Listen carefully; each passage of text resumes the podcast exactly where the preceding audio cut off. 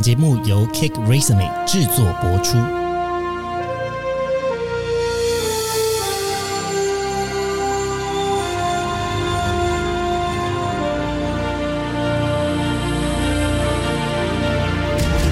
欢迎来到职涯探险，我们将固定在每周分享职场与人生的真实现场，图鉴各种职场生活丛林中的经验故事。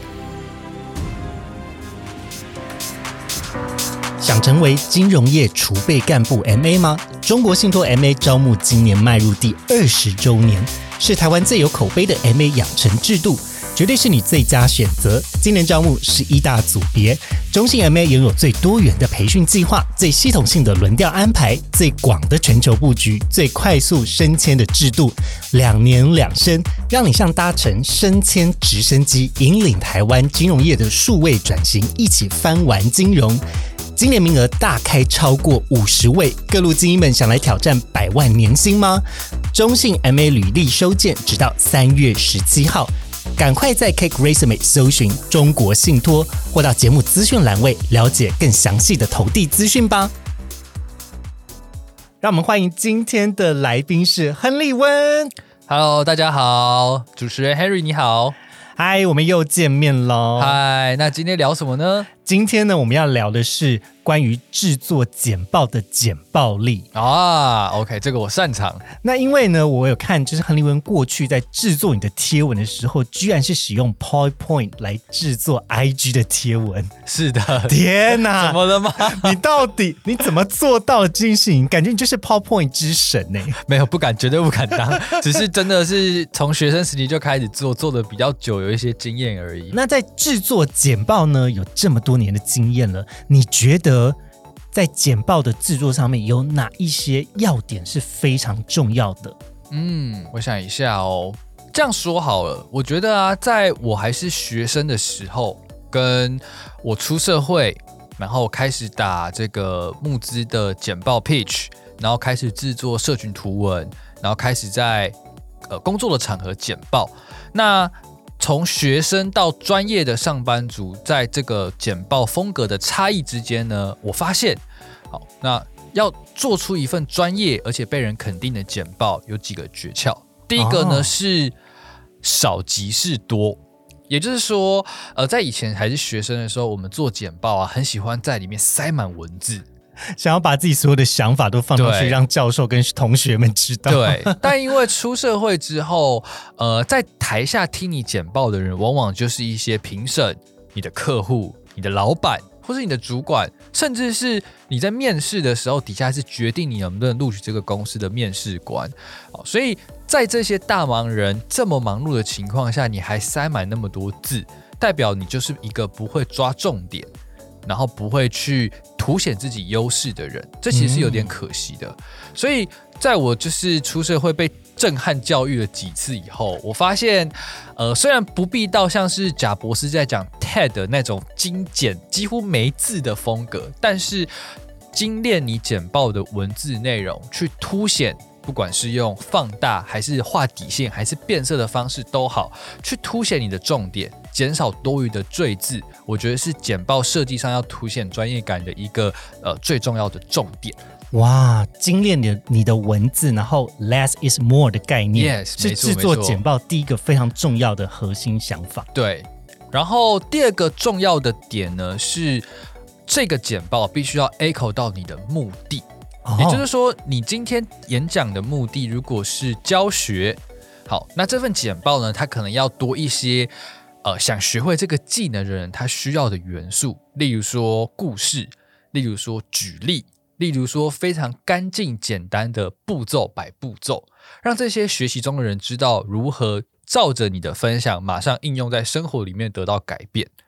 另外一种就是，如果你今天是讲提案的话，你要去思考，诶，我在提案，那要买单我提案的人，他会考虑什么呢？好，可能是考虑风险，可能是考虑潜在效益，可能是考虑呃这个花多少时间才能回本。那你的内容除了你提供的好处、产品特色之外，诶，关键的数字、关键的数据，或是过去你服务过成功案例就很重要。好，那如果你今天简报的目的没有那么商业，你单纯就是做一个会议记录的总结跟汇报，那你想想看，听你会议总结的人，他想要知道的是什么？绝对不是拖泥带水的前后铺陈，而是简单、干净、明确的 bullet point，也就是非常点列式的帮大家快速回顾说上次会议的重点是什么。好，今天讨论的重点是什么？所以根据简报的目的不同，你制作的简报，包含你的设计，包含陈列的内容物，就必须要有一些克制化的元素在，更符合参加这个简报会议、看你简报人他想要得到的内容。那他们就会觉得，嗯，你是一个专业的简报制作人。哇，这样听起来感觉第二点比较像是直指核心的解决那个关键问题。嗯，因为有很多人呢会觉得那个是一个表面的问题，比如说像刚刚的最后这个结案报告，可能会觉得啊数据啊，它铺陈讲太多有的没有的数据，反而没有办法把关键数据跟关键解决的问题一目了然的呈现。是没错没错。然后第三个，我觉得算是可以替整份简报画龙点睛的重点是，呃，颜色的和谐性。嗯对，像第一点呢，我们谈论少即是多，强调了简报的内容不要塞太多字。第二点，我们强调了从目的出发，去克制化简报的素材。那第三点，这个色彩呢，就可以让你准备好的这些内容，去铺上一层非常顺眼、非常一致、非常有质感的，传递出有质感的感受。而关键的诀窍就是，你同一份简报里不要用超过四种颜色。哦，不要超过四种。那说这个四种颜色的技巧呢，是我在一场演讲听到的。好，它这个诀窍是这样子：你可以先决定呢，你这份简报要呈现的一个主色。好，假设是深蓝色。再呢，你可以挑一个这个颜色的浅色，当做去亮色系的颜色，例如说是凸显它重点的颜色，所以你挑了浅蓝色。再，你可以用黑色跟白色，或者是黑色与灰色，当做这个呃简报的空白之处的陪衬点。基本上，你的简报如果是围绕在这四种颜色呈现的话，它给人的感觉就不会有太过五彩缤纷，然后太过眼花缭乱的感受，反而都可以非常一致的去呈现这些内容。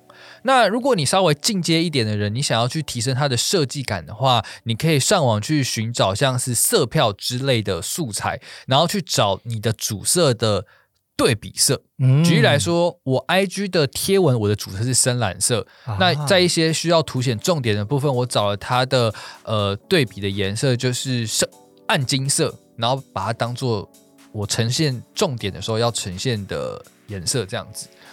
了解，呃，这个其实在网络上面，你只要去搜寻十二色环，你就会看到这个颜色的对比，就它对面的这个颜色是什么样子的颜色。它通常在设计学上面会选用对比色作为一种重点色的凸显，就是你画重点的时候，呃，比如说呃，像刚刚举的这个蓝色的对比色其实是橙色，啊，是橙色。橙色的亮度再暗一点的话，其实金色其实也是蛮接近的对比色。嗯那呃，接下来我想问的是，过去呢，你是怎么样培养你自己做摘要跟安排架构的能力的？因为刚刚我们所讲的比较像是设计简报的一个概念，对那，但是我要如何去提取这样子的资讯？我要如何去精炼出重点到底是什么呢？嗯，OK，好，那这个提取重点跟决定摘要和架构的能力啊，我觉得可以用一句话开始。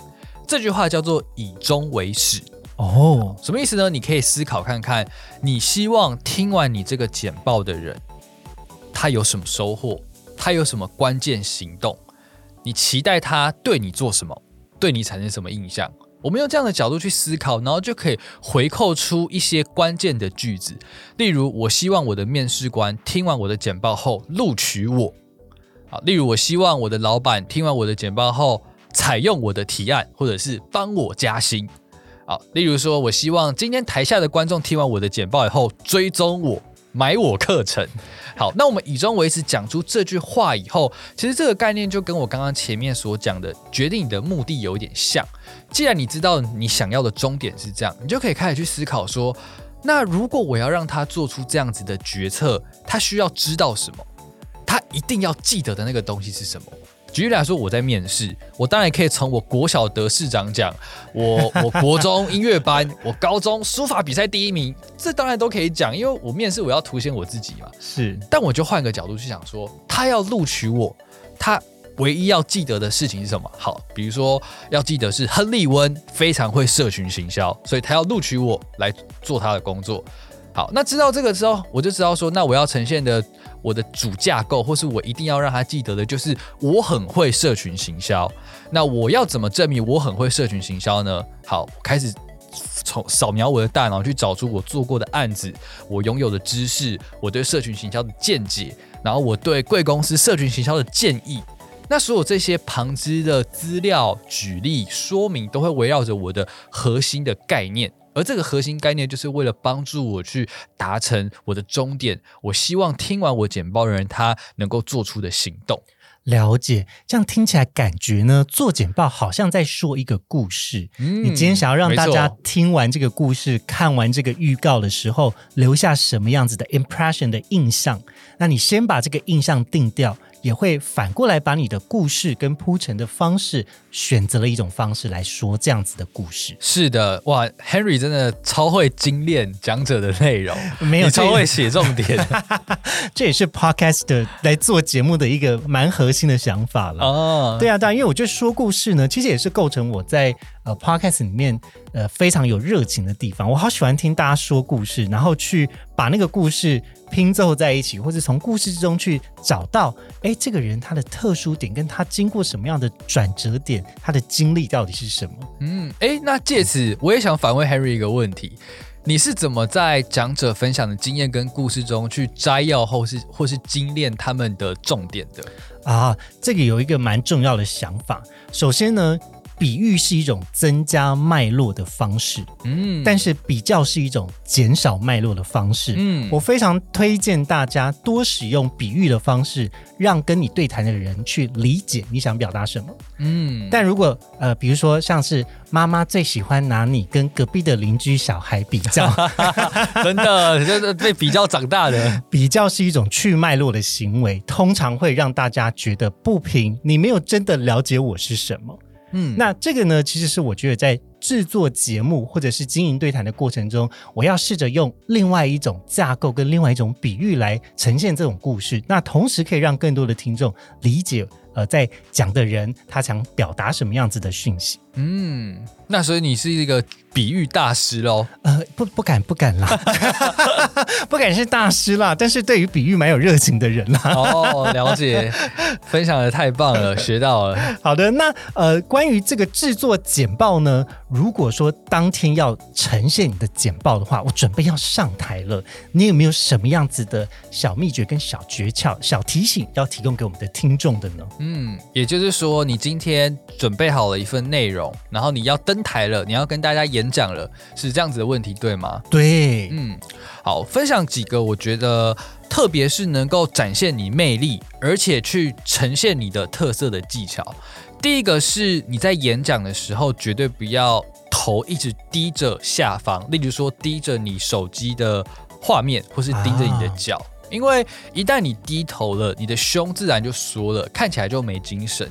那今天无论你准备的是什么内容，只要一没精神，大家心里就为你打上一个叉。气势很重要、啊，所以气势很重要。那再来就是说，要如何从姿势去呈现你的气势呢？你可以去挺胸，而且试着呢去用眼神盯着台下的观众。你不要觉得说看到别人的眼睛好像很尴尬，没关系，你可以盯着他鼻子跟鼻尖的中间，对。盯着这个地方，既不会直视对方的眼神，也可以让对方感受到你是在盯着他讲话的样子。然后再来稍微进阶一点的技巧是停留视线加扫视。有一些讲者呢，他们在简报自己的内容的时候，会因为太紧张，所以他们的眼睛即使有尝试在盯着别人的鼻尖，但会一直飘来飘去，飘来飘去。所以你就想象一个人一直整整整个眼珠一直在转，一直在转，反而也会给人一种紧张而且欲盖弥彰的感觉。做贼心虚的感觉啦。那这个时候最好的办法就是你先试着对着一个人讲五三到五秒，然后再转移视线转到别人的眼睛身上讲三到五秒。你不用管对方的脸看起来是面无表情，还是对你笑，还是摆臭脸，都不重要。因为当你过度在乎别人的表情的时候，你就会忘记自己。你就没有办法去全心全意的展现你自己的能力。所以说，其实，在简报的过程中，也是一个与自己对话的过程。你必须沉浸在你准备的内容里面，然后沉浸在你想要传达的理念上，即使。别人的表情或是反应，也一一也一定会影响到你，不管是替你增加士气啊，让你越讲越嗨啊，都有可能。但重点就是不要被别人影响到自己的节奏。而当你勇敢的直视别人的鼻尖的时候，别人就会觉得你，哇哦，你好有自信，你怎么你怎么敢这样直视着我，而且好像真的在对我说话。你就想想看哦。各位一定在线上的各位一定有去，例如说在现场听演唱会或是听演讲的经验。台上的歌手对着你的眼睛唱了五秒，再转开，那五秒对你来说，你的心是不是要融化了？你的心愿已满，已满足，真的，真的，真的。然后你在听一些厉害大神的演讲，你听，你跟他眼神有点交集，你觉得他在看你，但他其实只是在看你的鼻尖。但是那五秒，你会觉得说，哇哇，我是怎么样？我怎么样？何德何能被他这样子？我有一种就是真的被他关注到，而且心会有一种融化的感觉。真的，各位有机会一定要去体验看看这种感觉。你可以很简单，你就跟你的朋友在办公室啊，或者在会议室练习互相演讲，然后让他盯着你的鼻尖讲话，感受那个气氛，然后把这样子的感动透过你的技巧，在你演讲的时候带给你的观众。相信我，那个气势跟那个自信的呈现的感受是绝对不同的。而因为我掌握这样子的技巧，所以说真心话，相较于线上演讲，我更喜欢实体演讲，因为我可以把我的热情、专业，还有我的我对。这些学员、这些读者的爱去传达给他们，现场的观众跟现场的听众，其实互动起来也会比较有成就感。真的，真的可以看到人的感觉跟那个互动的氛围是很棒的。没错，没错。好，那呃，感觉起来在上场前呢，其实要调整好自己的步调，然后让自己有一个可以跟有台下互动的机会，但不要被他们的情绪给影响。调整好自己的呼吸、语调，然后慢慢的、清晰的把自己想要表达的资讯讲完，这是一个蛮重要的关键。没错。好的，那如果说呢，我们今天想要制作一份好简报的话，有没有什么样子的？Do's and don'ts 的提醒呢，像是什么样子的行为，可能呃以亨利温的视角看出去，大家比较容易在制作简报上蛮常会出现的呃小缺点呢？嗯，好，我提一个我非常印象深刻的内容，就是有一次在公司跟我老板做提案的时候，好，那个时候很希望替我们家的 App 做一些让用户可以主动去分享。App 邀请别人下载的活动，那当时呢，我提了一个企划，然后在这个企划里面，它可以同时达到好多个好处，包含说这个企划可以增加我们的品牌知名度，增加用户的活跃，增加用户花钱的诱因，增加用户帮我们推荐 App 的动机。那老板听完以后呢，他给我的一个回馈，他说：“Henry，他说亨利啊，亨利，这是一个好企划，但是太复杂了。”太多想要做到的事情了，用户会混淆，用户会不知道你想要干嘛。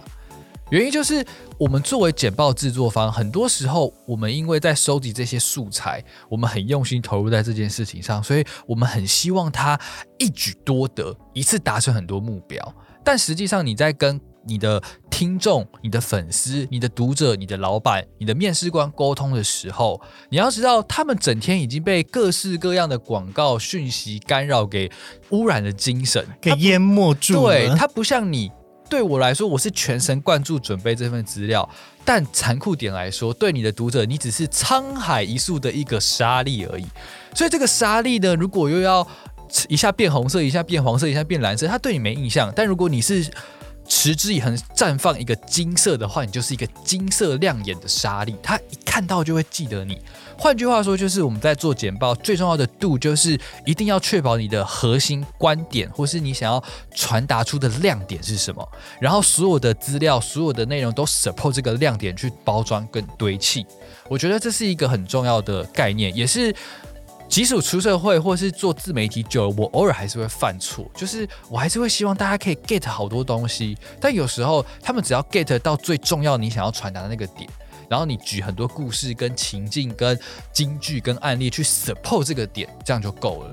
了解，呃，听起来呢，这个要不要太一厢情愿跟走火入魔的制作，太多还是有多重目的的东没。错，然后不要忘记少即是多的这样子的核心概念。对，它其实是一体两面啦。那我一方面希望我的呈现越多元的当下，但我就忽略掉了，其实人的专注度跟能够专注的重点是有限的。我们应该要针对更关键的资讯做一个好的曝光，这样才会帮助你的简报能够事半功倍的传达资讯。